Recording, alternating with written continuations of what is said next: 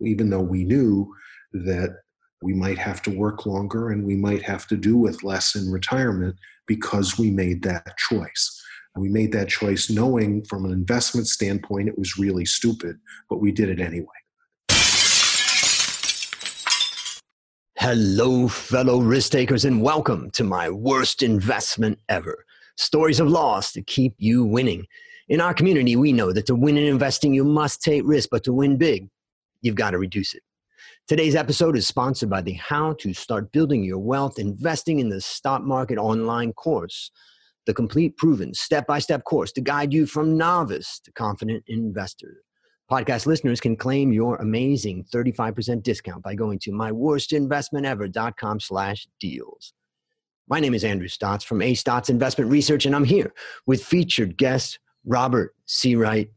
Bob, tell us, are you ready to rock? I'm ready to rock, Andrew. All right, let's go. So let me tell the audience a bit about you. Robert is the Chief Investment and Information Officer for Madison Avenue Securities, an investment advisory firm and broker dealer headquartered in San Diego, California. Bob's blog, Above the Market, has received best of recognition from a wide variety of sources, including the Wall Street Journal and the CFA Institute. Hmm, that's a credible source. And is the number seven rated advisor blog in the country, meaning the US, which means, you know, pretty much in the world, based upon readership linkage and influence. And lastly, don't miss out on the Better Letter newsletter that Bob writes about markets and life. And that comes out every Friday morning. You can get in touch with him at his Twitter handle, which is at RP Seawright, S E A W R I G H T. Bob, take a minute and fill any further tidbits about your life. That's more than enough. I'm sure your listeners don't want to hear any more about me. They'd rather hear about how I screwed up. Exactly. So now it's time to share your worst investment ever. And since no one ever goes into their worst investment thinking it will be, tell us a bit about the circumstances leading up to it and then tell us your story. Well, I'm old enough that I have multiple bad investments, and it depends whether it's my worst or not, depends on what standard I'm applying.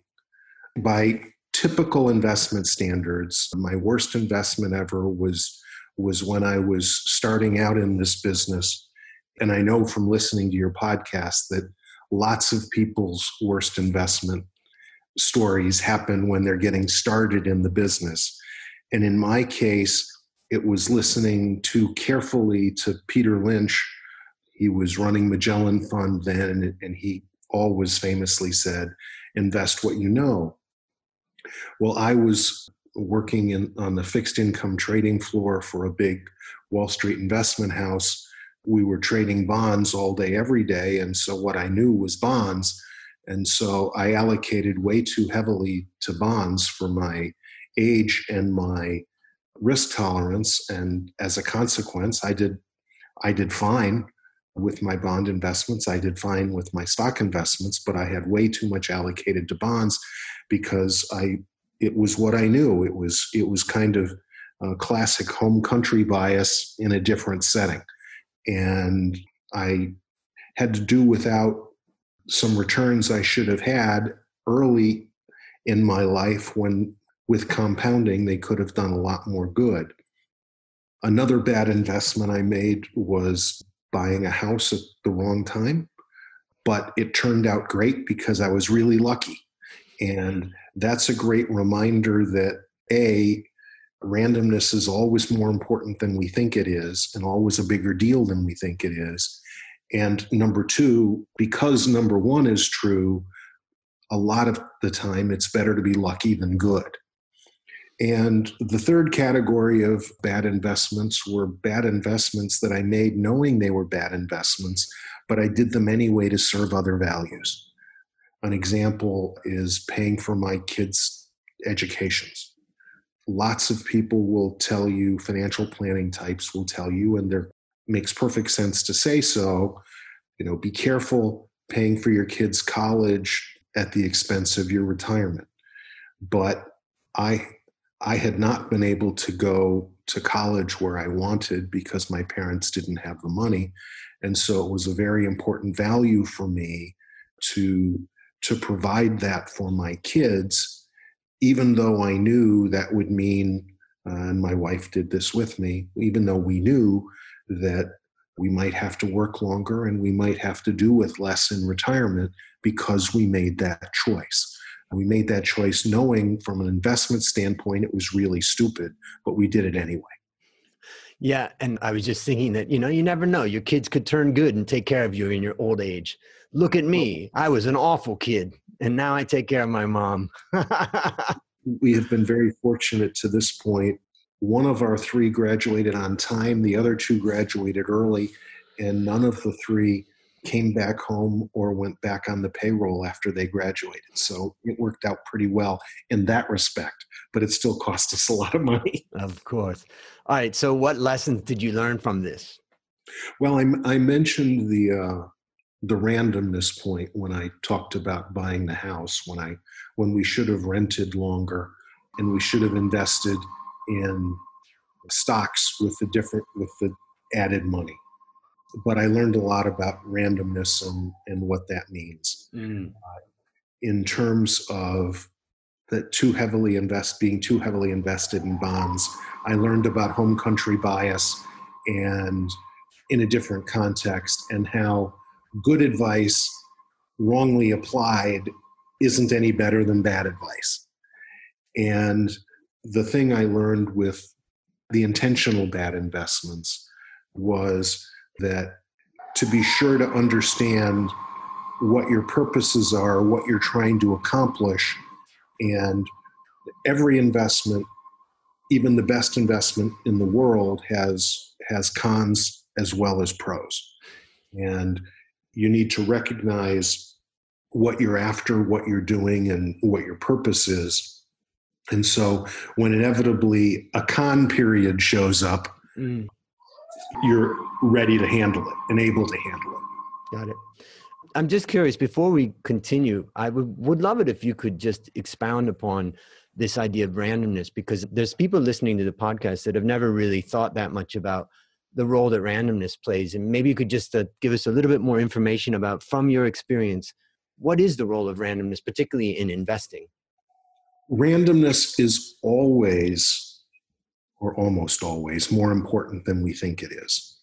If you think about about your biggest successes, they all happened with lots of randomness involved. They almost always happen because you worked hard and you made good decisions and it worked out. But there's also a lot of randomness. You know, a, a line I, I tell people all the time is Steve Jobs would have had a had a very different life if he'd been born in Bangladesh. And he didn't do anything to be born in California mm. in the 20th century. Or I sometimes say I could have been born in North Korea. I could have been born in the ninth century. I could have had a terrible, debilitating illness. I could have been even stupider than I am. And I didn't earn any of those things those were all fortuitous. If you're religious, it's grace. If you are not religious or even religious, there's luck involved, randomness. And it always helps to remember that there's a lot of randomness in it. We're, we're all self serving to the core. so when an investment works out, we want to say, Boy, I was smart. I made a good call. I'm great, and pat ourselves on the back. And when something turns out poorly in investing or in life, we want to say, man, it was just bad luck. Bad luck. Timing was off. I was right, but early. You know, nobody could have anticipated that. You know, you know the list. You've yeah. been around the block once or twice, but we're all that way. Mm. And at least in my case, it always helps to remember that when things turn out right, there's always luck involved. Yeah. Okay. Fantastic. Part of the reason why I ask is when I was like a 24 year old guy, I found myself in a four day seminar with a teacher who was a you know real real expert in randomness a guy named dr w edwards deming and he was you know an amazing man i have i went back and studied with him again i've got two signed books of him and a picture of myself with him when i was 25 you know 23 years old and i really learned so much about randomness that it changed the whole trajectory of my life. And it even made me question things that i would have never have questions like you know performance appraisals. You know he said don't even do them there's so much variability in that that it's not worth doing. And i was thinking what? The whole world is based upon you know your kpis and your performance appraisals. And he basically convinced me at a young age that this was you know just we tend to reward and punish random outcomes. And so it's just great to to think about it. it reminds me about it. And i teach a lot in my classes about the idea of making sure you understand because i teach it by saying imagine 10000 people are in a stadium and they all stand up and flip a coin. And then they, you put them on both sides heads on one side tails on the other. And then you ask them to flip again and say if you flipped not consecutively in other words you flipped heads first time and then tails the next sit down but if you flipped consecutively heads and consecutively tails stay standing if you do that in a stadium 10 times in a row, you'll end up with 10 people that flipped heads 10 times and 10 people that flipped tails 10 times. And that's just, you know, very easy to understand for most people. But if you try to translate that into real life, they're like, no, no, no. There's many other factors that I'm controlling because of many different things. But my argument I'm a really good coin flipper. Exactly. I did it with 1,600 people in a presentation I did in the Philippines. And I literally had them flip and asked them at the end, like, how? And one of them said, you know, I prayed, I rubbed the coin, you know, it literally happened. So, you know, it's a great reminder that randomness, you know, you can't always determine what it is underlying, but I think you can say that it is underlying. So, great, great point about randomness. And I think that's that kind of leads into what what I got from your story. The first one is the importance of understanding the role of randomness in life, and you've reminded us all about that. Um, the other thing that you talked about is you talked about home country bias, and maybe there may already be this bias, but if not, I've made it up. Here it is familiarity bias. It's probably already there. But the idea of investing what you're familiar with. And, you know, you mentioned Peter Lynch. I've got his books here. I remember coming out in 1988, and these were just, I mean, they were the best business books or investing books that were out there at the time. Very exciting and he definitely talked a lot about investing in what you know but the thing that i talk about in some of my courses particularly for beginners is you think you're being safe by putting your money in the bank or maybe in bonds and therefore you say i'm safe but there's a hidden risk that most people won't talk about and that's shortfall risk that you're going to need $3 million in cash to retire at age 60 or whatever that number is and if you put your money into bonds, you're going to feel like you've reduced your risk, but in fact, you've increased it on the other end through shortfall risk. So you've, right. you've reminded me of those things. That, that that's what I take away. Anything else you'd add? Well, and I'd say familiarity expanded slightly includes recency. We jump on what we've just seen, and we latch a hold of to what's available. You know, if you if you mention something, you have primed the pump and someone is going to respond with what you mentioned way more often. You know, before we go to the next part, I would just remember a story of my Uncle Ham. And Uncle Ham retired from the military as a lieutenant colonel. He lives down in Florida with my mother's sister. But he reminded me, he told me a story many years ago when he was in Germany. He was handling logistics on this big military base. He said the commanding officer came to see him, and they had spent a week preparing this base for this huge visit of the big, big general. And he went through the whole facility and he sat, at the end, they got to the parking lot. And you could picture hundreds of Jeeps and trucks and all of these things lined up in a row. And they were standing right there. And he said, How was it, sir? And he said, It was fantastic. Everything was great. But I have one request, Ham. Next time I come, can you line the trucks up straight? My Uncle Ham was like, Huh? And he said, Look at the front of these trucks. They're jagged, you know, they're not lined up straight. And so Ham took him to the back and he, he said, So, sir, do you want them lined up in the front or in the back? and the point is, is that, you know, everything's a balance. You know, you can't have it all. And, you know, I think that that just reminds me that when it comes to investing and life, you know, you think you're safe by doing X, but there's a balance that you're causing some other thing to go out of whack. And I've learned that lesson. So, yeah.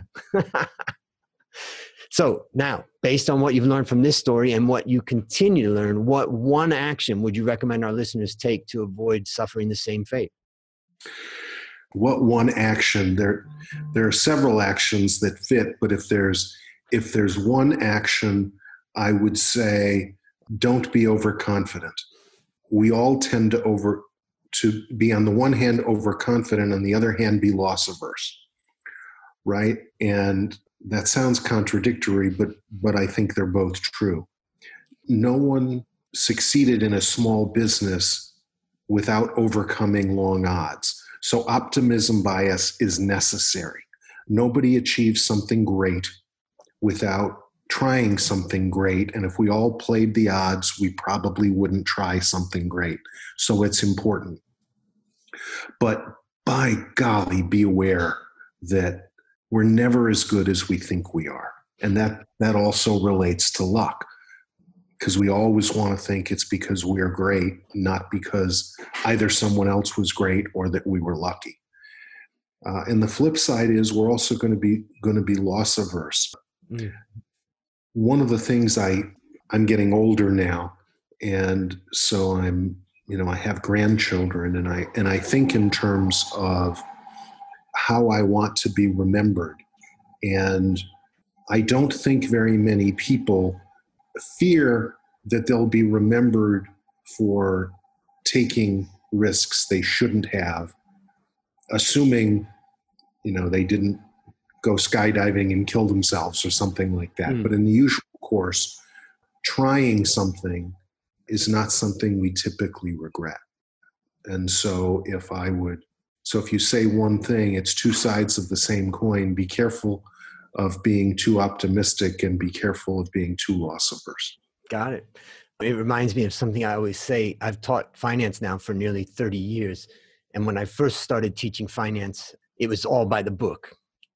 I just didn't know that much. But as I grew and I learned more and I was an analyst and I improved myself, my courses got better and better. And now I think that they're really great. But one of the things I always say to my students is that if you leave my course less confident than when you arrived, I have been successful. That's that's great advice. so watch that overconfidence bias. Okay, last question. What's your number one goal for the next 12 months? To be a better person. Beautiful. Just beautiful. All right, listeners, there you have it. Another story of loss to keep you winning. To find more stories like this, previous episodes, and resources to help you reduce your risk, visit myworstinvestmentever.com. As we end, Bob, I want to thank you again for coming on the show. I know it's painful talking about our losers, but our listeners are learning to win as a result. Do you have any parting words for the audience? Thank you for listening. I appreciate the opportunity. Thank you, Andrew. Great to have you. All right, fantastic. Well, that's a wrap on another great story to help us create, grow, and most importantly, protect our well fellow risk takers. I'll see you on the upside.